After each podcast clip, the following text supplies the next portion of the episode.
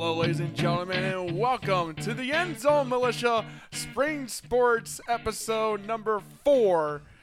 I am your host, Isaiah Margo, with my co host, Phil Snow, the stats guy. I am the snowman. And just remember that stats are cool. Indeed, they are. And I'm also here with Mr. Exclusive himself, Riley Weaver. What's up? All right, so we got a lot, a lot of games to go over, Phil, over the last, over this previous week. Um, and a lot of well, some close ones and some really eye- um, eye-opening ones here.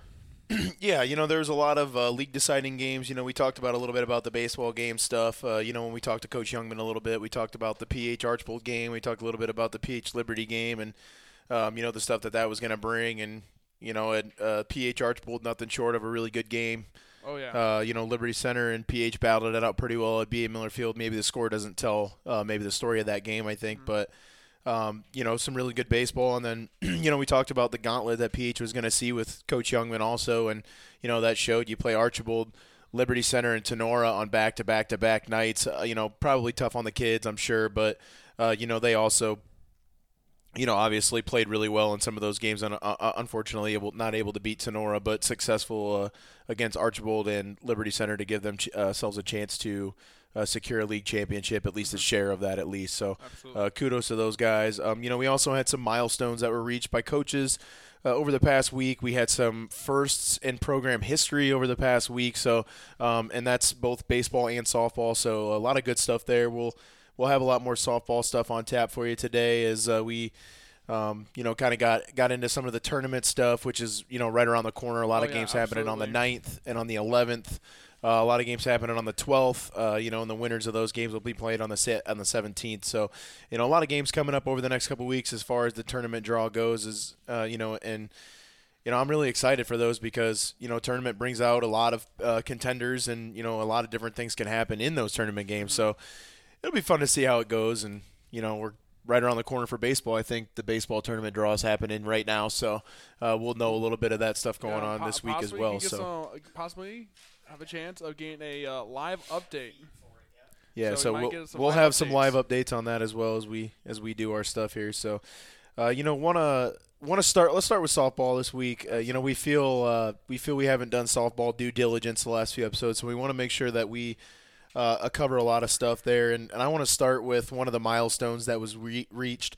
Um, Hilltop uh, with a four to three win over the Tinora Lady Rams. Uh, Connect, uh, Hilltop coach uh, Tom Shaper got his uh, 200th win. He's 190, uh, 193 and 70 at Hilltop. Uh, and 286 in his career, so 200 career win for him. So, uh, big Congratulations congratulations there. I think that's really cool, uh, really special.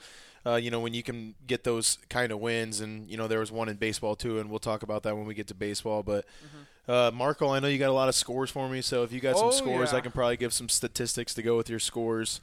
Uh, with who you want to start with there for games for Wednesday. All right, so we're starting from on May 3rd. The Napoleon Lady Wildcats played against the Bowling Green against, against Bowling Green, losing four to three in that in that matchup. Yeah, Napoleon actually uh, was losing four to nothing in that game. Uh, Mm-hmm. rallied with three runs late in the uh, in the late stages of that inning. Uh, Erica Wilcox, Jaden Wilcox, both with two hits in the game for the Napoleon Wildcats, who moved to five and ten and two and five in the NL. And then we got to the Liberty Center Tigers beating their arch rival across the river, the Patrick Henry Patriots, seven to one. Uh, Phil, uh, that game, uh, it was a lot. The sticks were going for the Lady Tigers throughout that game. Yeah, it took a couple innings for them to get going. You know, they were kind of slow uh, through the first three innings, and then in that fourth inning, they were able to bust through with four runs. Uh, three Lady Tigers with two uh, or with multiple hits. Molly Fuller, Beatrice Barrett, and Emmy Gray all had multiple hits for the Lady Tigers. And uh, Emmy Gray also had a two-run single in that fourth inning, and the bases were loaded. Uh, there was an errant. I don't know if it was a hesitation play on the throw or whatever, but the runner was able to score from third. So bases loaded, single ends up clearing them out uh, big inning there for the Tigers, which kind of propelled that win to se- uh, the seven to one win. Absolutely. And finishing off on May 3rd, uh, the Archbold Lady Blue Streaks beating the Pettisville Blackbirds 7 to 5. And I believe, given the score, uh, I bet it was a nail biter going throughout the game. Yeah, Archbold had five errors in the game, but they ended up being able to put in five runs in the fifth inning, which uh, helped them in the win. Megan Taylor had two singles, and Tess Ames had two RBIs. Natalie Knopfsinger had a triple for the uh, lady or uh, Blue Streaks, and then McKenna Thiel got the win on the mound. She went four. Uh, she had four unearned runs, giving up three hits, no walks, and four strikeouts and three innings of relief work uh, for Archbold. So big win for Archbold there to come back in the late stage of that game and be able to get a win. And uh, you know we'll talk some more Fulton County uh, softball as well as we'll have on Swanton uh, softball head coach Lauren Yoder in her first year at the helm of the Bulldogs, and you know they've they've battled in league play. You know Oh, they're yeah, five and two in Yes, league play, have. and uh, you know they're nine and nine on the season, but uh, they've played some good softball, and they have a lot of young talent. Um, some freshmen leading the way on, on their squad for them, so you know a lot of capability over there. If you're talking about moving forward, and uh, especially in Coach Yoder's first year, so we'll get to that here in a couple minutes. All right, we're fast forwarding to the very next day. Uh, one, like I said, we had some eye-opening um, scores. The Archbold Lady Blue Streaks beating the Lady Vikings of Evergreen, sixteen to three. Yeah, Archbold had nine, put up nine runs in the sixth inning. They tallied 17 hits on the game. They had six players with two hits. Tess Ames had a triple and four RBIs. Uh, but a bright spot for Evergreen, uh, a girl who just continues to just. I mean, she just continues to shine. Hit another home run. Macy Chamberlain, uh, the Penn State commit there, her 17th bomb of the season. Uh, you know, despite the the loss, you know she's still doing her work. She was walked in her two other at bats, uh, so one for one with a home run uh, and a couple of walks, just proving why she is a Division One uh, softball commit. So good stuff there from her, despite the loss. Uh, Evergreen or Archbold ended up moving to 11-8 and three and three uh, in the league after that after that win. And then we got basically a, a very tight, tightly contested game throughout. The Bryan Lady Golden Bears uh, beating the Swanton Lady Bulldogs two to one. That that that's game. That game came came down to the wire there, Phil. Yeah, and no surprise it, it came down to pitching. You know, Thea Stanton, a girl that's just been absolutely spectacular all season long, um, kind of carried the way for uh, for the Bryan Golden Bears. Oh, I got her numbers on you. She is 17 and one for the Bryan Golden Bears. Uh, she's thrown 215 innings. I'm sorry, 215 strikeouts in 118 innings of work, and she has a .65 ERA. Um, so just That's the ability that she, the ability that she has, and when you're talking, uh, when you're talking that many innings that she has thrown, 118 innings, 215 strikeouts. Um, that's double the innings of work there almost, and that's just, I mean, that's just unprecedented to talk about. So uh, she's obviously got a lot of skills, and Bryan obviously depends on her a lot. Yep. Uh, so really Didn't good they, stuff uh, there. Didn't they win the NWAL title too? Uh, first time in school history, uh, Bryan wins the softball NWAL title outright. Really? Um, yep. Really? And uh, Kaylee Thiel was uh, the she scored on a run in the uh, on the in the fifth inning on a fielder's choice, and then Bryan was able to get another run late in the ga- uh, in the sixth inning of that game, which kind of helped them. Uh, you know, Swanton. Uh, you know they got a lot of decent players as well. A freshman, Peyton Detray, she had two singles, the only two hits for the Bulldogs. She had them both. Uh, Thea Stanton, seven innings pitched, two hits, one run, 12 strikeouts for the Gold Lady Bears. And the losing end, uh, Taylor Forrest, who's been a very good pitcher uh, for the Swanton Lady Dogs this season. She went seven innings pitched. She gave up two runs on two, or yeah, two runs on two hits and uh, eight strikeouts. So a, a classic pitchers duel there, if you will, just between uh, you know those players. And I'm double checking my notes really quick because if I'm not mistaken, she is just a junior. Um, yeah, Taylor Forrest is just a junior, and she's seven and three on the season. She has 81 strikeouts, and she's supporting uh, and she's sporting a 1.975 ERA. So, you know, despite the loss for Swanton, they're a very close contested game, and we talked about it last week. How you know it just depends on what team shows up, where, Yep. and who makes what plays, and you know they were almost able to get the best of them there on that one. So kudos to Swanton for giving them a battle, and congratulations to Bryan on that first win in program, our uh, first title in program First history, which I'm sure first that's outright win. outright win, which Yeah. I'm sure is pretty surprising. Yeah, absolutely. Uh, then we got the Pettisville Lady Blackbirds again beating the Delta Lady Panthers six to three. There, um, Delta has just just not their season this year, Phil. Yeah, they were able to get a win on Saturday, I believe, um, to give them the first win on the season. Yes, they yep against But- Striker. but you know, it, it has been a tough season so far for for uh, for Delta and, and Coach Gillen, but you know she's she's sticking with the process over there, and you know I think that they're going to be up and coming down the too, year. though. They have some young girls out out right now, so uh, it, it'll be interesting to see where they where they come up because I think those programs are definitely headed in the right direction. You know, Mm-hmm. Evergreen struggling a little bit this year, but obviously some bright spots when you're talking about leaders like Macy Chamberlain who kind of set the tone for your program, and you and you need girls like that Mm-hmm. that really set the tone for your program. Absolutely. And then you got the Liberty Center Lady Tigers beating Miller City 10 to 5 on that day. Yeah, it was uh, five to four in the fourth inning. You know, Miller City actually had a uh, a two run single that took the lead uh, as Liberty Center was up five, up four to three in that game, and Miller City took the lead five to four, and um, Liberty Center then rallied for six unanswered runs after that to uh, to to win that game. 10 to 5 Molly Perry the winning pitcher she went 3 and 2 thirds inning allowing run allowed one run on four hits and three strikeouts uh, Emmy Gray continuing to swing a hot bat she had 3 hits two doubles in the game All right, and then we got the Ayersville Lady Pilots beating the Patrick Henry Lady Patriots 7 to 2. Um, something that I was kind of to be honest with you, I was not expecting that. I'm sorry I missed that what'd you say Ayersville beating Patrick Henry 7 to 2. Yeah, you know, Ayers, Ayersville, uh, their softball team has, has been playing uh, better over the recent weeks, uh, and they're starting to hit the ball a lot better. And I think PH is definitely down a little bit this year. They're struggling, um, especially when you look at Friday's score against Archbold. You know, I just think they're they're they're struggling. Uh, maybe some pitching that they're having some issues with. You know, when you can't throw strikes, it's really hard to get girls out. And uh, you know, at this age and this and this setting, you know, you know, you put the ball in play, anything can happen. I say that about high school baseball. I say that about elementary soft. I mean, any any level you talk about, you know, Riley, you know, especially as a, as a guy who played baseball, mm-hmm. you know, anything can happen when you put the ball in play. A, a bad breeze, a bad bounce, or whatever may happen, anything can happen, and those are how rallies start. Yeah, it's better than striking out. Absolutely.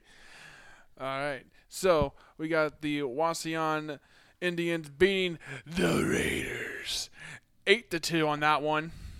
Uh, yeah, uh, eight to two win over there for Wa- Wauseon. They had uh, three run innings in the third and the sixth inning. Ellie Ward and the Mart- um, Layla Martinez with a double apiece, and then um, that moved Wayne Trace to eight and thirteen. Wauseon moved to six and eleven with that win. So a, ni- a nice win for Wauseon there, especially struggling they have this year. And I don't know if you got the Antwerp score, but Antwerp won eleven to one over Ottoville. Okay, cool. Did I, I missed that one by accident. Hey, it's probably all right. We we've been back. You know, we're we're doing a little Antwerp with baseball, so we're kind of doing a little Antwerp with softball as well. But And to finish it out, the Defiance Lady Bulldogs beating Kenton in a mercy rule, I believe, 12 nothing. um, yeah, and Defiance with their uh, outright WBL championship as well. Uh, first one since 2018. Lindsey Roth had a three-run double in the six-run fourth inning that they had. Uh, Ava Cullen. Um, and uh, we are going to be joined live now on our show by Swanton softball head coach Lauren Yoder in her first year at the helm. Uh, coach Yoder, thank you so much for taking some time with us here on this uh, Sunday afternoon to talk some softball with us. Hey, I really appreciate you guys asking me to come on here. Yeah, absolutely. Uh, you know, once again, thanks for joining us. Let's uh, let's dig right in here uh, and talk about uh, your team and your girls. You know, uh, talk about a little bit about maybe some of the progress that you guys have made thus far to start the season. You know, looking uh, a little bit about your roster and your statistical stuff. You know, you guys seem to be a little bit young. You have some young girls that really have some talent, a lot of potential there. So talk about maybe some of the improvements you guys have had or some of the best improvements you guys have had from the start of the season to where you are now. Yeah, so coming into Swanton, um, originally, you know, they haven't been known for their softball, but I had known some of the athletes on the team from playing them prior, and they just had a ton of potential. Um, so coming in at the beginning of the season, um, the main focus was trying to help them realize that they do have the potential to, you know, keep up with the league teams. Um, you know, the the league has been pretty tough this year. Um, obviously, you know, Liberty Center, Bryan, and us being the top three. Um, so, you know, comparing the beginning of the season, um, you know, we struggled a little bit. We were doing okay um, to where we are now. I'd say the biggest things that, you know, we've gotten them to realize is that they are actually a very competitive team. You know, we we had that game with Bryan where we were, you know, had we won that game, it would have been a three-way tie for winning the league, which would have been a, the first in our school history. So, you know, we've definitely come a long way both you know statistics wise and then um, just together as a team. You know, my top two girls hitting over 500 right now, um, and one of which is a freshman. But yeah, like you said, we're very young. Uh, I believe I have eight freshmen on my roster, and six of them are starters. And you know, they deserve every bit of playing time that they earn out there. They're very good. Yeah, you know, you mentioned some of those freshmen, so uh, you know, sticking with a little bit of the progress that you guys have made, you know, talk talk a little bit about some of those some players who have really made some improvements along the way. You know, obviously we don't want to single uh, too many people out. We want to talk about your team, but you know, if you had to pick out a couple of players who have really kind of stepped up their game, uh, maybe a uh, an upperclassman that has really taken an, on a new role, or an, an underclassman that's kind of came in and filled some key spots for you. Uh, just talk about that with us for a little bit. Yeah, so uh, my middle infield, actually, my shortstop and my second baseman are both freshmen, um, and they are both just unbelievable athletes. Uh, my second baseman is a freshman, like I said, leading our team in batting average with a 579. Um, she's hit a few home runs on the season, leading the team in RBIs and runs with 28 and 25, and has only struck out three times all year. Um, so as a freshman, I mean, those numbers are huge for anybody, let alone you know a freshman coming into play varsity softball. Um, and then my shortstop, uh, Lila Carazales, uh, she is hitting 373. Um, just a solid, solid player. She's our our leadoff batter, and you know just has a great eye at the plate, and not to mention has a ton of power. Um, she does what I like to call and practice the Derek Jeter move very well. So we uh, we really appreciate her athleticism, her uh, you know her willingness to lay out and and really go for anything. But she just has made some unbelievable plays over at shortstop. Um, so those two coming into the season have really filled some huge holes because obviously you know second base and shortstop are going to get a huge amount of you know balls in the game. So I don't know if I mentioned my second baseman was Alexa Faber. I think I forgot to mention her name there, but um, yeah, those two those two have been just huge huge leaders for us. Um, you know, stat wise and team wise.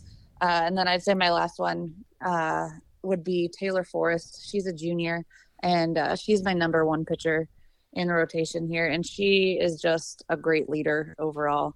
Um, you know, we she's coming off an injury from from last summer, so we knew she wasn't going to be able to throw every game, which uh, you know has has maybe contributed to our record the way it is right now. But uh, no, she's just done a great job uh, working with our freshman catcher, uh, who works with her and just helping her get ready and and just is a great leader. She's also hitting over uh, 500. She's hitting a 521 right now. Um, she has a couple home runs on the year too, but I think she may have struck out twice all year. I'm looking at my stats here, but yeah, just a great leader overall. Um, we don't have any seniors on our team, so she is kind of leading the way for us right now. Uh, yeah, you know, I just want to touch on a couple of those ladies that you mentioned. You know, Taylor, especially, you know, an under two ERA when you're talking about a girl who has seven wins and three losses, probably thrown a lot of innings um, for you guys this season. So having an under two ERA really keeps you guys in a lot of games. And when you talk about earlier, you talk about, you know, we are a competitive team. I really think those are ways that you can stay in games, you know, have a good pitcher that you can really depend on. And then a little bit on uh, Lila, a little bit, you know, you talk about her athleticism. She has 11 stolen bases on the season. She has 23 runs scored. Uh, those are impressive numbers for a freshman, like you mentioned. And then Alexa, um, you know her batting average is impressive, but I'm more impressed with the 635 on base percentage. When you have so, somebody that can get on base and just wreak all kinds of havoc, it, it really opens up a lot and, and really gives a morale boost for your girls. Oh yeah, definitely. Um, you know, back to Taylor's ERA, I think she's at one point nine seven five right now, which is you know just fantastic, and it really gives us an opportunity to win any game that we're in. Um, so Taylor's done a great job of keeping us, you know, alive. She's also had, you know, those three losses, which, you know, she's she's our number one. So we're gonna be we're gonna be uh, putting her in in the the tough games like that and stuff like that. So, um, but she keeps us in it and uh, does a great job there in the circle. Um, but then those other two girls they yeah the on base percentages is is huge you know and you know those three girls i'm talking about they're all in my top four in the lineup so you know just the on base percentage alone you know alexa's a 631 taylor's a 617 um, with Lila being our leadoff hitter and just an unbelievably smart base runner. You know, it really helps us to, you know, like I've told him before, we just need to score a couple runs and, and Taylor's going to keep us competitive. And, and so far we've been doing a pretty good job with that. Yeah, absolutely, coach. That's great stuff. Um, let, let, let's look a little bit of, uh, ahead to opponent things here before we uh, finish up with a little bit of more Swanton uh, softball stuff here. Uh, you know, let's talk about your guys' tournament draw. Um, you draw a tough one in a very tough GMC team, a 13 and 5 Tinora squad, um, who's got some really nice, talented pitching over there as well. Um, something that you're no short of seeing here in a very talented NWAL pitching roster. And you guys have played a very tough schedule. I think your nine and nine and nine record doesn't show how well you guys have played and how competitive you guys have played in these games. So just talk a little bit about what you guys are going to have to do to compete over there and come away with a win against Tinora. Yeah, so you know our record it is what it is. Um, you know we knew you know after Taylor and with Taylor not being able to throw every single game that some games are going to be a struggle and and you know we're we're still trying to learn with that. But we have a couple girls that have stepped up who are not uh, not pitchers per se, but have done a good job in keeping us competitive in some of these games. But you know that's kind of kind of why our record is what it is. But you know our league this year has been tough and and prior to that last game against Bryan, we were five and one with our only loss being against a good Liberty Center team. And, you know, I we were the closest closest game that Bryan has had, you know, all season with the league team. So that's definitely something for us to go into tournament time to be very proud of that we were just, you know, basically two runs away from getting our school's first league championship. And that really, you know, it was a loss, but it was a good learning experience and the girls really learned a lot from that especially against a really competitive pitcher like uh, Thea Staten over there. But um, yeah, our tournament draw, we kind of kind of got a, the short end of a stick there uh, with us drawing the ninth seed. That you know, I won't go into too much detail with that, but not I wasn't real thrilled with that. But uh, it is what it is, and you know, I knew Tinora would be tough, but um, I mean, very similar to Staten, who we just played, and we were very competitive against them. So, you know, the Zolman girl from Tinora, she's great. She's, you know, I've I've seen her throw a couple games here, and she is, I mean, no doubt about it, she is excellent. So, we'll definitely have our hands cut out for us, but you know, we've seen we've seen pitching like her, and as long as we bring our A game, we should be very competitive in that game. All right, let's uh, let let's jump right into uh, a little bit of the, the the Bulldog program here. Obviously, you know your first year, you, you come over. Um, I think you said from Fayette. Uh, you know, last couple of seasons you've been with the Archbold program a little bit. So uh, just just take some time to talk about the Swanton program. Maybe uh, talk about some of your assistants that maybe don't get enough credit for some of the things they do. Uh, anybody that you'd like to mention that really just doesn't get enough credit. I just want to give you the floor here and kind of let you talk about your your program. Yeah, so it's it was definitely a very uh, drastic change coming from Fayette to Swanton, uh, in a good way, in a good way. Um, but it's it's yeah, it was a lot different. You know, obviously just numbers wise, and and you know, it's it's been tough around the area. A lot of schools are struggling with getting the numbers for a JV team, um, but it was really important for me to make sure that we play and you know we were able to play. I think five or six JV games this year it was a modified JV schedule. We couldn't play the same time as the varsity because I had a handful of girls that needed to play both in order to make it work. Um, but you know, those girls that were playing both, they, I mean, stepped right up and agreed to do it for the sake of the program, which is huge.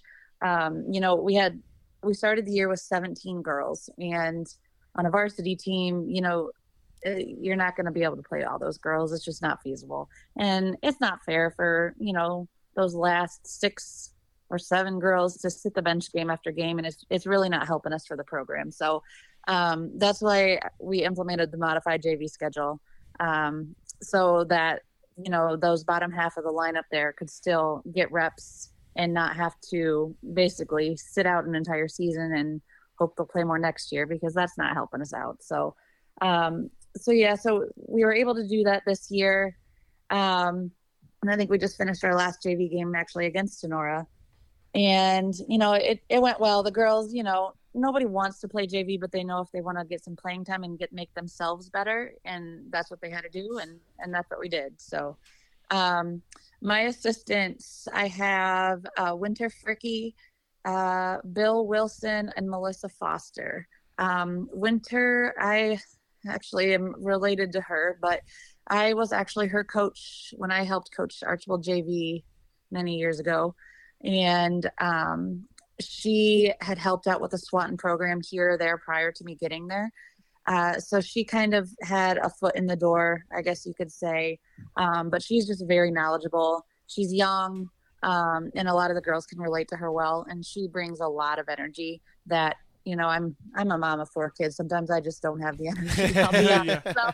So, so she brings she brings the energy there and that's that's definitely what we need um, melissa i hired her to be our jv coach and she's done a great job she uh, originally played at owens and this has been a while but um, you know she's she's basically the team mom she's you know brings the med kit, the snacks. She's got everything, and, and she's just a great influence, especially in the dugout for our varsity games, um, helping our dugout stay up and stuff like that. And then Bill kind of uh, happened to us on a happy accident. Uh, I always say Bill was just kind of you know a gift that was given to us because Bill didn't. He doesn't really. He's not from here. He's from Arizona. Um, just randomly, you know, moved back.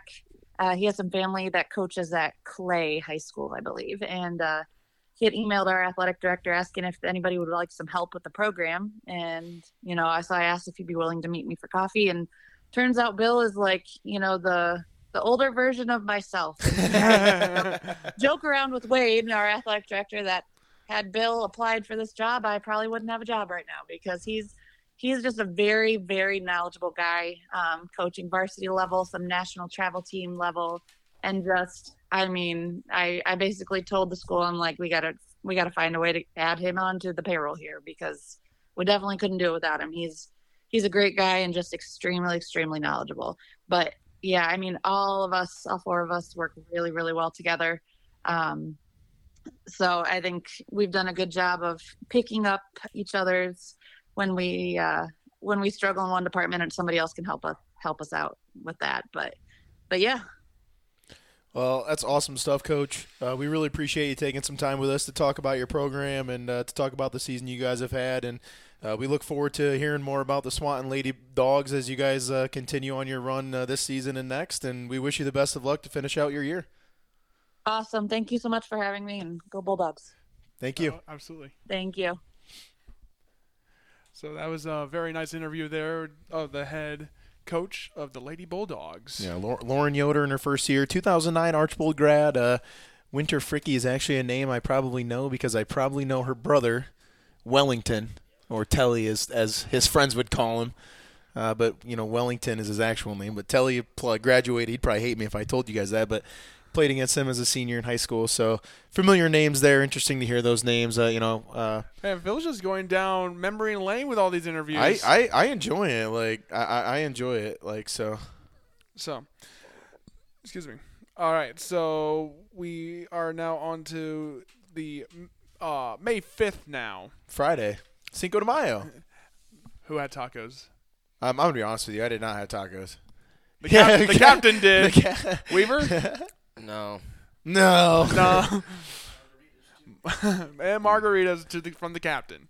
Yeah, and I just I just want to touch with her, you know, touch about what she a couple of things that she was saying, you know, you know, I Riley, I liked you know bringing you in on this because as a guy who actually played baseball and somebody who can who's been involved in the momentum swings that can happen in baseball and softball, you know, I think she made a really good point about you know, having her girl, giving her girls the confidence that they needed about, hey, if you know we go out here and do our jobs, that our pitching is going to keep us in games. And you know, she talks about the on base percentage. And I just think when you can get that lead off on, or in, in any inning really, uh, that you can just do so many more things. I mean, it just makes it harder on the pitcher, and you can be more creative with what you want to do at the plate. And I just think she made a really good point with that. Yeah, you hit right on the nail there. What do you got for Friday, Markle? All right, I got. First, we had the Lady Wildcats of Napoleon losing to the Whitmer Panthers, future NLL school, losing 12 to 7 in that matchup. That's a fun. That's a fun one. Whitmer, huh? Yeah. They're gonna be. They're gonna be in the NLL next year with yes, Clay in them. Yes, they will be. Nice. So then we're going. Then after that, uh, Oh shit, Isaiah lost. Yep. Then uh, Uh, Arch- the Archbold Lady Blue Streaks, um, utter obliteration here, beating the Lady Patriots twenty-three to two, is what I have here. Yeah, they scored five runs in four different innings, so um, you know that's what's going to happen when that happens. Um, McKenna and Maddie Thiel both had dou- had a double and three RBIs to lead the Blue Streaks. No, And PH is a really young team too. Uh, you know they've they've struggled this year with some of their pitching stuff, so you know they've kind of been fall they've fallen behind in some games. You know they, they did a nice job of keep, pe- keeping Liberty at bay for you know for the innings that they did, and uh, just you know they've been struggling to be able to close the door on some teams and finish out games. And uh, and then we go to the Evergreen Lady Vikings winning over Wauseon six to four in that matchup. Yeah, and uh, Macy Chamberlain had uh, another a big day. Uh, she hit another two home runs. She had four RBIs. The Penn Um, State commit strikes again. And Layla Martinez for the Wauseon Indians had a double, a single, and two RBIs to, uh, to lead the way for Wauseon. The Lady Golden Bears uh, mercy ruling the Hicksville Aces 13 to 2 on that one. And then the Fairview Apaches, the crusade that they've been having since the beginning of the season, beating the Seagull Lady Knights 11 to 0. I just wanted uh, my apologies. I read the sixth one the Napoleon final there. Uh, I meant to say Napoleon beating Southview three to one on that uh, on the fifth, and the Whitmer game took place on May sixth. Okay, that was a Saturday game then. Yes. Okay. Uh, the Delta Lady Panthers picking up their first victory of the season over the over Stryker, uh, three to two there. Yeah, and uh, you know that's uh, that's a big momentum win. Uh, you know for the for the Delta Panthers. You know it's it's something that they really needed to see. You know you just you just got to get. Uh, one of those wins. It's like seeing your first shot go down in a basketball game. Uh, you know, Delta was able to get one run in the first, three runs in the second, and Stryker tried to rally, uh, got a run in the sixth, but Stryker was only able to get one hit. Um, so the Clap Girl did a really nice job, only allowing one hit on 2 two runs, one earned runs, three walks, six strikeouts. Um, so and she went the distance through 90 pitches, 53 for strikes. So um, she did a really nice job. You know, when you could throw strikes, anything's possible. Absolutely. Uh, the Edgerton Bulldogs beating the Lady Tigers, five to one there. Uh, not really a good outing for the Lady Tigers there, Phil. Um, you know, just struggled a little bit. Uh, you know, they got a run in the second inning to take a one nothing lead, and then Edgerton in the fourth, fifth, and sixth was able to get uh, a run in the fourth, a th- three in the fifth, and one in the sixth. Uh, Molly Perry took the loss in that game. She went four innings pitch with one strikeout, allowing four hits and two runs, two earned runs. Uh, the winning pitcher, uh, the Wallace girls, seven innings pitched, six strikeouts, one walk, five hits, one run, one earned run. Emmy Gray had an RBI. Um, and Eliza Jones, Bia Barrett, Marley Rego, Maddie Rigo. Mc- Rigo, excuse me, Maddie McBride all had a single, and uh, Stryker had a couple of girls with a single, uh, with two singles apiece. So, uh, you know, or Edgerton, excuse me. Um, So, big big win for Edgerton over there against uh, the Tigers team, who's been pretty good this season. Um, you know, maybe just couldn't get the bats going there in the last stages of the, that game. So, uh, tough loss there. But you know, Liberty Center's got to be feeling pretty confident to be coming home and uh, playing against Genoa. the Montpelier Lady Mo- Locomotives beating the Patrick Henry Patriots ten nothing. I believe that is another mercy rule. I believe. um, Mont Pil- uh, in softball. Yes. Um, sure. All right. What was it? What did you say it was? Ten nothing. Yeah, it's Mercy Rule. Yep.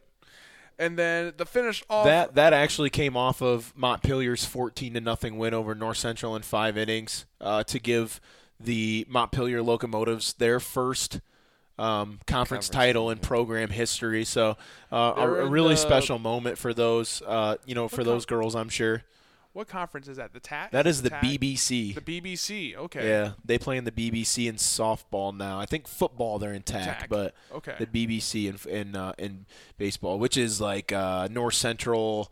Um, like those smaller schools. North Central Stryker. Um, Um, I can't remember the yeah, other I ones, but not, I those don't have those at the top of my mind. is Toledo Christian in that, or are they in the Toledo TAC Christian. for football too? Are they? I think Toledo Christian's in the TAC. For football. if- They play foot. Oh yeah, they do. Holy crap! Yeah. yeah, I have no idea to be honest. Well, they just. Um, yeah. Okay. Okay. knowledge. and the finish out of May 5th, uh, the Tinora Lady Rams mercy ruling the Swanton Lady Bulldogs 15 to 5. Yeah. Okay. Yeah. All right, and uh, they got some tournament games here upcoming. In Division Two, the Wauseon Indians playing uh, Maumee, and they those two teams will play. Whoever wins that game will be playing the winner of the late game on five uh, five to, on the date of five twelve. Yeah, Wauseon, uh, they drew the five seed. Wauseon finished there at six, uh, or thus thus far in the season, six and 11, 1 and four in the NWOAL. A little bit down this year compared to where they were last year. Uh, then we have the Bryan Golden Bears, and they'll be playing the winner of Shawnee. Oh, Shawnee! There you go. I was wondering which one you were going to do, the bath or the. No, no, no, not the Lima Bath. No, we'll get to that one. Oh, okay. I think. And uh, again, in the Shawnee Celina game, and that game will be played on 512 also. That is the that is for the winner of the Br- the winner of the Shawnee Celina game playing the Lady Golden Bears. Yeah, and Celina's the five seed. Shawnee gets the 11 seed on that one. That game will be played on the 9th, and that will be at Celina High School. All right. Uh, we got the Lady Wildcats and Napoleon playing St. Mary's. The winner plays the winner of the Bryan game on 512. Uh, Napoleon getting the seventh seed. St. Mary's getting the four seed. Napoleon uh, entering the tournament thus far at f- uh, five and 11, 2 and six in the NLL. So a little bit down this year for the Wildcats as well. Uh, but they did come off of a, a nice win over Southview this weekend. So Absolutely. And the Defiance Lady Bulldogs playing will be playing the winner of the Van Wert Cougar Nation.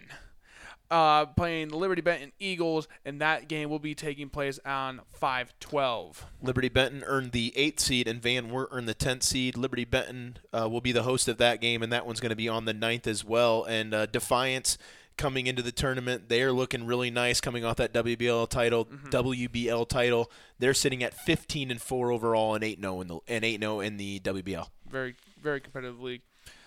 Uh, on Division Three, the Fairview Lady Apaches playing against the Ottawa Glandorf Lady Titans. The winner will be playing against Spencerville, Spencerville on five nine. Uh, Fairview just getting their first loss of the season last week. Um, came uh, start. Uh, we're 17 and 0, won 17 straight games. Uh, fumbled last week. Not sure who they lost to, but uh, nevertheless, uh, looking pretty solid there at 7 and 0 in the GMC and uh, 17 and 1 overall. Uh, the Northwood Rangers playing the Evergreen Lady Vikings, and the winner of that game will play against Oak Harbor on 5 9. And Northwood getting the 8th seed, Evergreen getting the 10th seed. Um, you know, Evergreen's going to have to depend on uh, some hitting and uh, hopefully to be able to stay in that game, cause some havoc, see if they can move on. Absolutely. And we have an. Is Anthony- who? Oh, Anthony Oh, Wayne. Okay, so Fairview's loss came to uh, state-ranked Anthony Wayne, so Yeah, eleven so- to two. So that's no no shock there. You know, Anthony Wayne, Springfield, those teams are extremely good. Mm-hmm. Uh, I think they were actually ranked in the nation at one point in time. So Really? yes, Springfield is still actually ranked 20, top twenty-five in the in the country. Dang. So that's a yeah, they're they're good. extremely good. We have an NWAL rematch. The Archbold Lady Blue Streaks playing the Delta Lady Panthers. The winner will will go on to play Eastwood on 5 9. Uh, Archbold getting the seventh seed, Delta getting the eleventh seed. Uh, you know, which is kind of I think what Coach Yoder was talking a lot about a little bit there. You know, Swan get a nine seed at nine and nine, Delta an eleven seed at one and seventeen. So it just you know it just doesn't seem right there that they were only two seeds down. But uh, nevertheless, that game's going to be played on five nine. Archbold against Delta will be played on five nine, uh, and that game will be at Archbold High School. Yep. And as we w- talked about in the interview here, again with the head, head lady of the Swanton Bulldogs, the Tinora Lady Rams playing against the Swanton Bulldogs. The winner of that game will play against the winner of the Oak Harbor game. In that game, in that that fast that next game will be on five twelve. Uh, Tinora getting the three seed there. Tinora very successful this year. They've had a nice season, uh, entering the tournament thus far, six and one in the league, and thirteen and five overall. And the game that I have circled that gives me a smile, the Liberty Center Lady Tigers playing Genoa. Lady Comets, the winner will play against Elmwood on 5-9. You know, uh, this is going to be a very interesting ball game. Uh, you know, Liberty Center has been very good all year. Uh, coming in, with, I think 14 and five record. Uh, you know, tough loss to Edgerton, but they've been playing really well all season long, uh, and I expect that play to continue. This should be a really nice game. Uh, you know, Genoa plays in that tough conference where they would play teams like Eastwood and uh, Otsego has been pretty decent over the last few years. Um, so it'll be interesting to see how that game. I believe tur- Elmwood's in that league also. Elmwood is in that league also. So it'll be interesting to see how that game shakes up. And you know, the, there's always going to be that fire fire between LC and Genoa anywhere, any sport, any time. There's always going to be some kind of edge. especially in tournament time. Especially Really in the postseason. That- that's our so- rivalry. Yeah, that's Yeah, a that's postseason the rivalry rivalry. at its finest. Yeah, so. absolutely. Um, so yeah, that's going to be a very interesting game. I'm really excited to be announcing that one. And, all right, You're so- gonna be yelling Genoa up in the bottom. Nah, that would destroy the speakers. uh, all right, we're into all right into Division Four. Uh, based on our coverage, we only have two teams in Division Four. The Ayersville Lady Pilots will be playing the winner of the Pettisville Stryker game, and that game will be taking place on 5-11. Uh, Pettisville earned the seventh seed, and Stryker earned the ninth seed, and their game is going to be played on the uh, the eighth, which is on Monday, and that's going to be at five o'clock, and that will be at Pettisville High School. And the uh, Lady Patriots playing against Continental. I believe they're the Cadets, correct? They're not the Pirates anymore. Oh, oh no, Pirates. Yep. I think Okay. I was thinking of someone else. My bad. You're thinking of Hilltop. Cadets. Hilltop. Hill, I'm thinking of Hilltop. That's my fault. Uh, the Continental Pirates on that game will take place on five eight. Uh, PH uh, comes in as the five seed. Continental as the six seed. The winner of that game will play Columbus Grove, who's the four seed. So four, five, six teams right there, kind of being able to chance to meet up there. Uh, that game would be played on the 11th, depending on who wins this game. But you know, I think this is going to be an interesting game. You know, Patrick Henry is a little bit down this year. Uh, not sure what Continental looks like, but if Patrick Henry can get some momentum, I feel like that they're a team that can cause some cause some havoc. So. Absolutely. And Phil, we talked about this before we went before we started recording. Uh, it, I find it ironic that in football, the football team played Elmwood. We go to uh, basketball. Bo- the both boys and girls team played against Elmwood. What are the chances that the softball team plays Elmwood? You know, it would be interesting. That Uh, like, and we've won every single one. We're on a three-win win streak against Elmwood in sports right now. Yeah, you know, it'll it'll be interesting to see how it happens. You know, Ayersville or uh, Elmwood is a team that you know kind of sneaks up. We played them in basketball and during the regular season. Mm-hmm. Uh, you know, I think there's there's going to be a heated rivalry between us and them for some time to come. Yeah. Uh, you know, they just released the uh, football divisions and pairings for all the uh, divisional breakdowns and the region breakdowns and all that stuff. And Liberty Center and Elmwood are right back in the same Division Five, re- Region it- it- 18. so. yeah, Division Five is going to be stacked again. Oh yeah, absolutely. So- um, you know, and it'll be interesting. Um, we'll talk. We'll talk about that. We'll talk about, we'll this talk about that end. in August. We'll talk about that in August. Well, we'll talk about this at the end because there is some interesting stuff that we should that we should let listeners know in case they didn't see. all right, uh, all right, Phil. That is that wraps up the softball coverage. So Okay, I, I, just want to give some. I just want to give some us. area softball stats real quick while I can before we finish on that. We've done a All right. nice job getting boys stuff out, so let's get the girls their due justice. Uh, leading the area is Macy Chamberlain from Evergreen. She's batting. This is literally insane. She's batting 700. 700. Wow, I, I wow, 700. That's video game In number. 40 at bats, this chick has 18 home runs. That's video game numbers. That's pen. That's Division One. That's That's cheat cheat co- code Division One numbers. Ent- enter cheat code Yeah. Evergreen Check, Vike. check her veins. check her veins. Um, and then you got uh, Alexa Faber, who uh, Coach Yoder mentioned, who bragged up. Alexa Faber, just a freshman uh, there at Swanton. She has 51 at bats, 31 hits. She's batting 608. Um, Ariel Brown from Ayersville. She has 29 hits on the season and 49 at bats. She's sporting a 592 average. Anna Fraser from Tinora has 37 hits and she's batting 587. Uh, Taylor Forrest, as she mentioned, 21 hits, 41 at bats, batting 512. Thea State Staten uh, from Bryan, 34 hits and 67 at bats. She's batting 507. Uh, Beatrice Barrett batting 500 from Liberty Center. Uh, just some names routing out the area there for batting averages. Um, Paige Rasika and Carrie Zedike, uh, two girls from Fairview, lead the areas and runs scored at 34 and 31 apiece. Uh, Ava Cohen from Defiance has 11 doubles on the season. Uh, Thea Staten, Staten has 10 doubles on the season. She's from Bryan. And then there's a couple girls tied with nine, a couple girls tied with eight. So good numbers there. Uh, Ariel Brown has five triples on the year from Ayersville. Macy Chamberlain leading the league in home runs at 18.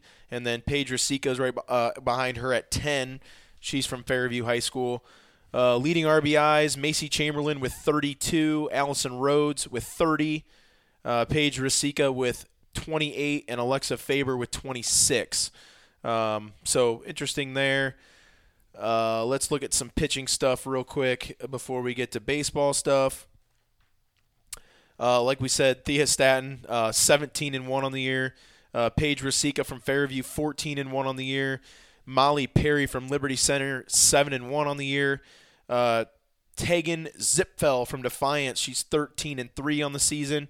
Uh, you heard Coach Yoder talk about Skylia Zolman, uh, the girl that threw the no hitter a couple weeks ago for Tinora. She's a very talented pitcher. Uh, and then uh, once again, Taylor Forrest from Swan, sporting a seven and three record. Natalie Knopfsinger from Archbold with a 10 and seven record. Uh, we talked about Thea Staton's numbers: uh, 215 strikeouts over 118 innings. Uh, Skylia Zolman has 104 innings pitched with 176 strikeouts, and Paige Rasica has 88 innings pitched with 131 strikeouts.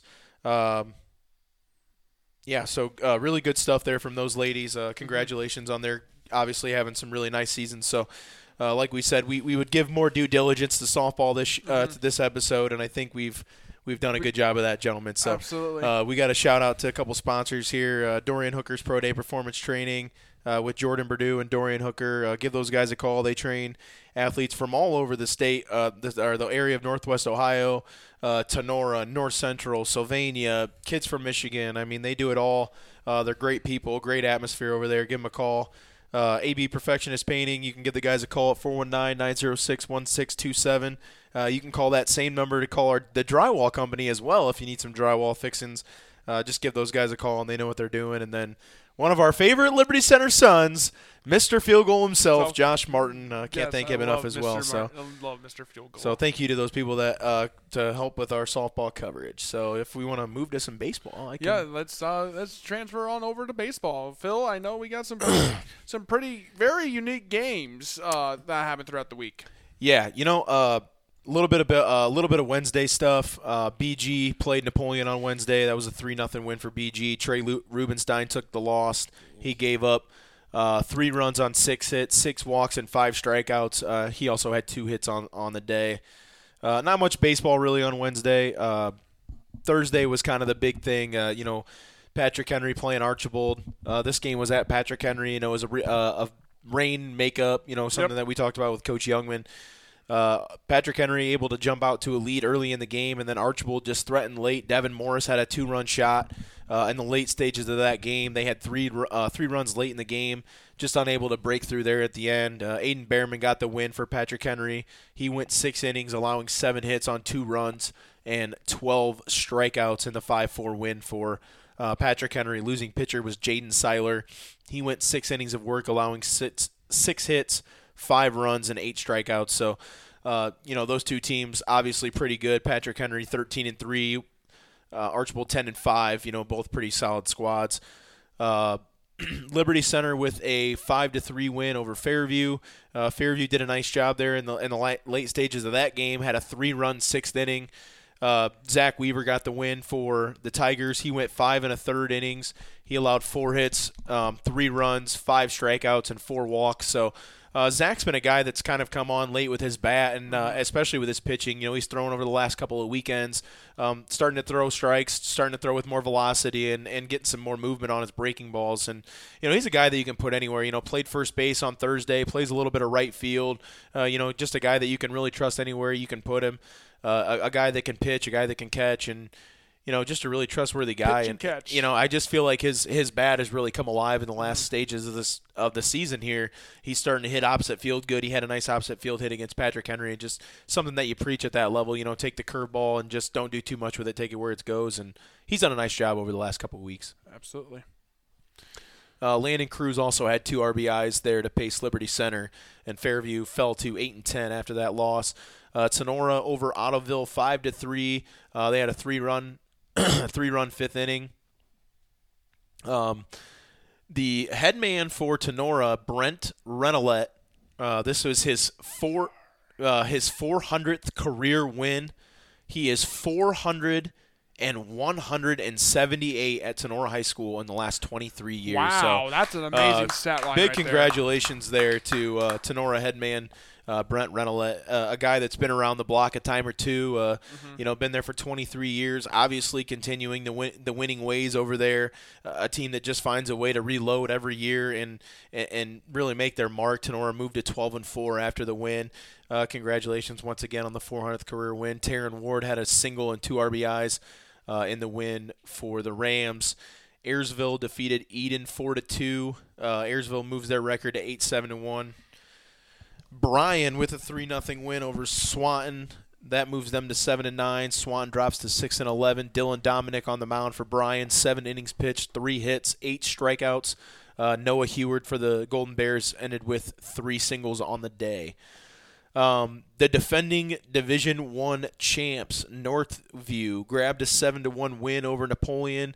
Napoleon um, on a five-game lo- losing streak right now, just really struggling to be able to hit the ball, not scoring a lot of runs. Uh, you know, we talked about the Division One and Division Two talent that was in that conference and how they could struggle to see who they really were. You know, we saw that in basketball as well to see what they were going to be able to do, and you know, obviously running into some walls and some guys that can really hit the baseball over there in that conference. Absolutely, yeah. It like like we said at the beginning of the season, Division One, Division Two schools. It's really hard to, as a smaller school that has to play other teams that are in that division in your conference. That's already a challenge already, and just to not be able to get the sticks going and not be able to play your style of game, uh, kind of put the damper on the progress or momentum that you're that you're hoping to uh, to go off of. Trey Rubenstein also had three singles in that game. Uh, Ottawa Hills won over Evergreen seven to four. They were down three nothing early in the game. Lane Vance had two singles for the Vikings. Oh, continuing for Thursday, the Whitmer Panthers defeated Wauseon six to four. Uh, Wauseon was able to get three runs in the seventh after being down six to one. Tried to rally, uh, make it a game, unable to uh, to complete the comeback. Uh, Whitmer will go to ten and six. Wauseon fell to six and eight. Eli Delgado with a single and a double in the game for the Indians. Delta uh, a win over Pettisville six to one, snapped a seven game losing streak for the Panthers. Joel Joel Arroyo Sierra had two hits and three RBIs for the Panthers, and Bryce Gillen also had a single and a double for the Panthers. Uh, you know, a team that we talked about a little bit at the beginning of the year, maybe not all there yet, but a team that has some talent. You know, a team that didn't win a game from a year ago, won their opening game against Evergreen, now starting to find some ways to win games, and that's the confidence builder. You know, I know Pettisville isn't a very great team, but you know, you need some wins to build some confidence for guys that are young, and I think this is a nice win for the Panthers. And we're going to end with some interesting stuff for Thursday and jump into Friday. Uh, you know, we're talking about Division One talent. You know, Defiance is a Division Two baseball team, and uh, they're number three in the state in Division Two right now. Uh, David Jimenez, a kid we've talked about over the year, uh, threw his second no hitter of the season against um, Perrysburg, Oh, a Division One team. And, Dang, uh, a no hitter that's- against Peaburg. Yeah, and there was That's only Wow. for his record. Yeah, that's There was only three base runners that Perrysburg had, all reached on Defiance errors, uh, or could have had, you know, three hits. no. They, I mean, they could have had no, No base errors. runners. Oh, you know, yeah. so it's pretty insane that he only allowed three base runners the entire game, all three on errors. Uh, one nothing was the final of that game. Uh, the the run Defiance run scored on a single, two stolen bases, and a pass ball, or in a sing, and a single or an out to the first baseman. And David Jimenez drew a walk and stole second, stole third, and then came in on the ground out to first base. So Dang. no hits in the inning. Uh, was able to get the run in the first inning, and that was the difference in the game. Is um, Like like like One run, said, so- like Weaver said, it takes just takes one little error to uh how as have the final score go the way it is or the aspect of the game. and that was his second no hitter of the year, like Yeah, of the season already. He no hit. That's amazing. He he no hit OG and Van Wert last year, and now he no hit Paulding and Perrysburg this year. yeah. That that they that's another that's probably another draft prospect in the future. That's right their there. fourth. That's their fourth no hitter this season. hmm as he's now thrown two. Aiden Kessling has thrown one, who's their actual ace ace. Yep, Aiden. And now we'll jump into Friday's game because apparently one no hitter wasn't enough that they had to throw back to back no hitters as Braden Shaw came in and threw a five innings, Dang. five inning no hitter, two run or no runs, five inning pitch, six strikeouts um, against Bryan in a ten nothing shutout win in five innings. Wow. So back to back no hitters on as many days, and uh, you know against a team like Bryan and a team like Perrysburg, back to back no hitters is. That's, uh, ama- that's amazing. did you beat Bryan when you were in high school? No, Not even close, huh? no, No. no. Hey, To got- no hit, to no hit, the, the teams Bears. that they hit, like Perrysburg and Bryan, is is literally uh, is is insane. I mean that's that's crazy to me. That's elite defense right there, and amazing pitching. I mean you got to have defense because you know it's funny because when you look at this, I think Jimenez had six strikeouts and Shaw had six strikeouts. Wow. So all the other putouts were ground outs, fly outs. So when you talk about defensively, you guys you have to have guys that make plays in order for these things to happen. I mean, look at every career no-hitter or perfect game in MLB history. I guarantee you find a diving catch, a sliding play, somebody diving into something that made it possible because when you when that happens, you just feel like I mean anything's possible. Absolutely, like those outfielders when that ball when the ball's starting to fly over and it looks like it's going to go over their head, and they just go out and just just dive for it and put it on the line, and they snag it, and that's that's uh, that's uh that's a In baseball, you need you need those plays because Yeah. those plays are gonna happen regardless. yeah you need, and that's that's just a mate that's just all time just that's the de- prime definition of a team game right there of a team player No, that's why it takes all nine too. You, you know, you got to have guys that want to play their position. So absolutely Um, so Braden Shaw threw his uh, threw a no hitter, um, the fourth for the Defiance program this year. David Jimenez, Jimenez has two, Aiden Kessling has one, and now Braden Shaw has one. So four no hitters this year alone. I um, smell MLB prospects. It's uh, it- it's going to be tough to beat Defiance, man. I Oh, mean, yeah, it's they hard. have It's gonna be hard. dynamite pitching, and that's what you need in in tournament time is Absolutely. guys that can throw innings and throw strikes. So they're going to be tough to beat. Um, David Jimenez uh, follows up his no hitter performance with a double, a single, and four RBIs against Bryan. So Dang. obviously a very capable hitter as well. Uh, Tinora, you know, they grabbed a really, really big win this weekend uh, on Friday against the number 10th ranked team in the state in Columbus Grove. Uh, Grove was up seven to four. Um, Tinora had five runs in the fifth, fifth and sixth innings combined, uh, able to pull away in that game to come away with a nine to seven victory. A big win for Tinora. Uh, when you're talking about quality wins, you know you play the 10th team in the state, able to come down and beat them, come back and beat them. Uh, Dalton Wolfram had two singles, a double, and four RBIs for Tinora. Hunter Bosselman had three RBIs on a double. Uh, Eli Plasman was a winning pitcher. He had seven. He went seven innings pitched, ten hits, and four strikeouts, uh, allowing those five runs or yeah, allowing five runs, five earned runs, seven earned runs, or seven runs total. Five, seven, six, eight, Five, 10, 76, 20, 38, 100. Um, Hilltop defeated Ayersville seven to one. Uh, five run first inning for Hilltop, kind of uh, led that way. Ayersville only had five hits. Um, Lima Central Catholic defeated Wayne Trace six to three. Wayne Trace has their 12 game winning streak winning streak snapped. Uh, Wayne Trace, number seven in the state in Division Three right now, uh, a very capable team. Um, Tucker Antone and and Cooper Wenslick, both with a home run apiece. Uh, Patrick Henry with a eight to one win over Liberty Center, giving them a at least at least a share of the NWOAL title. Yeah.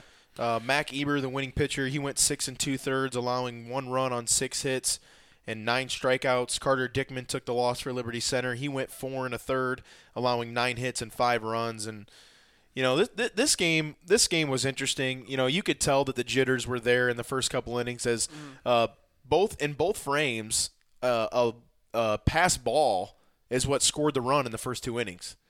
So Patrick Henry got their run on a pass ball in the top of the first, and Liberty Center got their run on a pass ball in the bottom of the first. So you could see that some of these jitters were getting their three pass balls in the first inning, not something you normally see at a varsity level. Um, so I, I definitely think that there were some jitters there. Uh, once both teams settled down, and you know started making plays. It was fun to watch. I think the score doesn't depict how well the game was. You know, a couple of scenarios there were Liberty Center had guys on second and third, uh, second base with, with one out, second and third with one out, and just weren't able to score runs. And you know, when you leave a lot of guys on base, you know it's hard to score those runs and hard to get at guys. Mac Eber with a a, a, an under one ERA. So when you get guys on, you really got to make it count, especially like a guy like Eber. And unfortunately, Liberty Center was just not able to get any timely hits. Yeah, it, I got there at the at the right at the fifth inning, I believe, and the hitting was they just couldn't really get the sticks going. Like they they were making good contact and all that. It's just that it, it was a, a pop up or just going directly to uh, the defender and uh, really didn't go out didn't go the way they wanted to go. Unfortunately. Yeah, Liberty Center left seven guys on base, um, so uh, you know struggled in that department. Uh, hit a couple guys, walked a couple guys, which kind of came around for runs.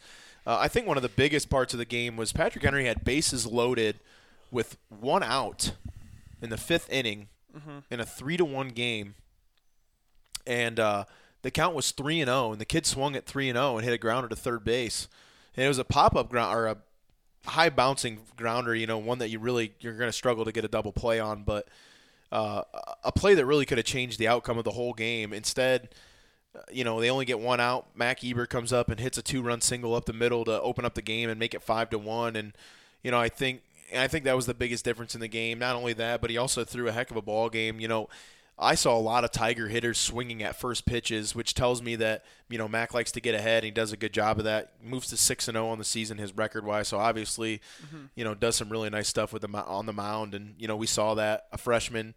You know, when you send a freshman out there to to do that job in that setting in that game. Uh, you know, you got to give kudos to that kid as a freshman. You know, it's hard to play varsity baseball as a senior. Uh, so when you're doing it as a freshman, I think you got to give kudos where it's deserved. Absolutely. So, uh, Phil, you got any, I, uh, I believe you got some tournament games, or we don't have. I actually have more yet? games from Friday. All right. Um, doubleheader over in Archbold. Uh, Archbold defeated Swanton five to one. Zach Short six innings pitched, nine strikeouts in the win. Uh, Archbold plays Evergreen on May twelfth, uh, which will decide the NWOAL title if it's going to be an outright title for PH or if Archbold and Patrick Henry will split. But uh, nevertheless, uh, PH has a, uh, has I- a, a part of that. I bet who PH is rooting for for that game. Evergreen. Um, and then in a double header, Archbold played Holgate in the second game. Uh, Holgate they beat Holgate seven to one. Mason Towns had a no hitter through six innings uh, after giving up a uh, a, um, a leadoff single in, in the seventh. Creighton Kern had two hits. Um, Evergreen defeated Wauseon 15 to five. Lane Vance went four innings, allowing one hit. Uh, Corey Kahneman had two singles and scored two runs. Tyson Rodriguez had two RBIs for Wauseon. So, you know, Wauseon's struggling a little bit this year. You know, we've seen a big loss to, to Liberty, a, now a big loss to Evergreen. So uh, the team's just kind of struggling to find their momentum right now. Yeah, a lot. Yeah, just like that's kind of the bad, bad, worst possible time to be losing momentum right now because you're close to getting, you're getting very close to tournament time, and don't really want to lose that when you go into tournament play. Uh, Napoleon defeated Southview five to four. Trey Rubenstein three for four, two RBIs. Um, that pretty much rounds out all the stuff for Friday. Saturday, uh, Wayne Trace got a win over Heritage, Indiana three to one. Cooper Wenslick two singles and RBI. Um, Eastwood defeated Liberty Center eight to six. Eastwood number one team in the state in Division three. Uh, we tough almost beat them. and uh, yeah. yeah. Liberty Center really hung tough. Uh, you know, they had 11 hits, so they were really hitting the ball well. Xander Zeiter went six innings, five hits, five earn, or five hits, five runs, four earned, um, four walks, and five strikeouts. Uh, he was also three for five at the plate with a double and an RBI. Zane Zeiter was two for four at the plate with a double and three RBIs. Uh, Tinora uh, getting a little bit of revenge on PH for Liberty, I guess, that next night as they blank Patrick Henry five to nothing. Cor- Corbin Castile, seven inning pitch, five hits, nine strikeouts, no runs. Uh, and Ayersville over Elmwood four to one. Abe Delano with a double and two RBIs, and Ben Amoroso uh, got the win on the mound for Ayersville. So. Uh, that pretty much rounds up our baseball stuff. Uh, we play uh, Liberty Center. Drew, who who did we say? We haven't got it yet. Okay, so we're we're waiting on the tournament draws for that. Um, we had some interesting releases over the over the weekend, over the past week, uh, in regards to football. Uh, we had our rele- uh, division breakdowns and stuff, Yep. and you know, I think we should talk about a little bit of it for a, for a minute. You know, you look at our out of uh, conference schedule, like teams against Tinora. Mm-hmm. Uh, Tinora normally in Division Five will drop to Division Six this year. Uh, so that'll be Mm-hmm. Patrick interesting Henry to see how. too. So that'll be interesting to see how computer points play into that. And then you look at PH; they dropped to Division Seven. So it'll look to see how those wins. You know, you, you're talking about secondary points; those things are huge. And if you're playing Division Seven teams, if Patrick Henry is a Division Seven team, can beat some of those Division Four, Division Five, Division Six schools, then we are going to get a lot of points. So those two teams moving down, I think, is really interesting because Tinora, even at the sixth in the Division Six, play Archbold this year. They play Otsego this year, who's all Division Five. So, Oh no, not, no, that's Archbold. My bad. so um, Sorry. a lot of interesting things that can happen with that. So I think that'll be interesting to see. Liberty Center still staying right home where they belong, Division Five, Region 18. Yeah. Okay. So Okay, dang. Yeah. Um. With and the one thing that I noted that we talked about talked about, Patrick Henry can't escape Marion Local. yeah, Marion Local dropped back down to seven because they won Division Six this year. They won at Division Seven the year before, won at Division Six this year, and now we're gonna win it in Division Seven next year. Yeah. I, I, I always wonder what Marion Local will be like if they put, get put in Division Five. That just put that makes Division Five probably the most toughest division to win state in. Oh, easily, not even So- a question. I would like one of the dream matchups: Marion Local versus Ironton. I'd like to play Marion Local. I would love to see us play Marion Local. It'd be nice, but but hey, potato potato. It would be. It would just be a fun football game. Those are both teams that just grind them Historically, out, We'll just, do, physical. we'll just do a scrimmage. I wish we would. Yeah. Instead of scrimmaging teams like Maumee, why do we do that? Maumee's not any good. we scrimmage Mamino, Didn't we scrimmage Mommy? We- Haven't we always scrimmage Maumee? Rogers, Okay, that's not any Uh, better. Was it No, we, Rogers. I don't think we uh, scrimmaged Woodward. I think uh, that was an No, actual game, Woodward was right? the yeah, Woodward was the we team. scrimmaged Defiance last Felt like year. a Defiance. Um, I know. I'm It'd be nice to oh, pick up. Lip, It would- Leipsic. It would be nice to pick up. Leipsic's not bad, but I they're like Division Seven. scrimmaging Defiance because they feed us afterwards. Yes. Yeah, Yes, and, and and they're Division Four, so that's a good way to to find out where you are. Yeah. So, but uh, Elmwood stayed put. Uh, Eastwood stayed put. Oak Harbor, Otsego, Yeah, Ottawa everybody that's everybody pretty much stayed Everyone- consistent. everyone in, di- in Division Five stayed put. So, uh, How does it's division work? It's all by nu- it's all by numbers. It's all by how many the enrollment of boys in your class. so. Oh, But uh, just uh, but hey, that's I mean like it's gonna be interesting when we get back to when we get down to August, and it's gonna be it's gonna be a fun time when we get when we get to that point. But we're gonna be worrying worrying about what we have now. Um, do we have anything else, boys? Anything? Yeah, nothing on the tournament draw, so we should be good. Uh, I just want to get the rest of our sponsors right. out for you. Uh, shout outs to KK Collision with Kyle Kern. Uh, Three Cord, the official clothing brand of now the End Zone Militia, uh, with Shane Hollenbaugh. Swanton Welding with the one and only Norm Zeider. Uh, Tiger Den Dairy Bar with the Snyder with the Snyder family, and when you go there, just ask them for a Duke Burger. Duke burgers are amazing, trust me. Uh, Meyer Badenhop Insurance and Chambers Control. And uh, once again, uh, shout outs to Dorian Pro uh, Pro Day Performance with Dorian Hooker and Jordan Purdue. Give them a call. Did we get Meyer Badenhop insurance? Yes, I just said that. Not a boy. You're fired. Anyways, hey, we have. Hey, I just now noticed we have not fired each other for a while now. that that that's a streak, and now uh, that streak has been snapped. Go me. Uh, knocking out drywall and AB Perfectionist Painting. Uh, call the guys out 419-906-1627. Um, also, shout out to Mark the Captain Bly, uh, providing the studio and the high quality and phenomenal Let's audio. say let's say Mark the Captain Phenomenal. Bly with LC Tiger Sports Live. and 'Cause LC those guys with- are awesome. Oh yes, they are. Just uh, And I'm not being biased either. Oh yeah, definitely. We're definitely not being biased at all. So, uh, merch uh, merch link is taking a little bit. Uh, ran into a few delays on the merch link, but our website, to my knowledge, is up and running, and we'll put our link. Uh, we'll get a link going on that, and be posting stuff there now. And we'll still be posting on Spotify, but our we'll have our schedule and all that uh, posted on the website. So, with that being said, I'm your host Isaiah Markle. I'm your co-host, the Stats Guy. Phil The Snow. snowman, The snowman. Phil Snow. Phil Snow. I'm Mr. Exclusive, Riley Weaver. And this is End Zone Militia. And just remember, folks, there are no field goals in baseball. Weaver King out.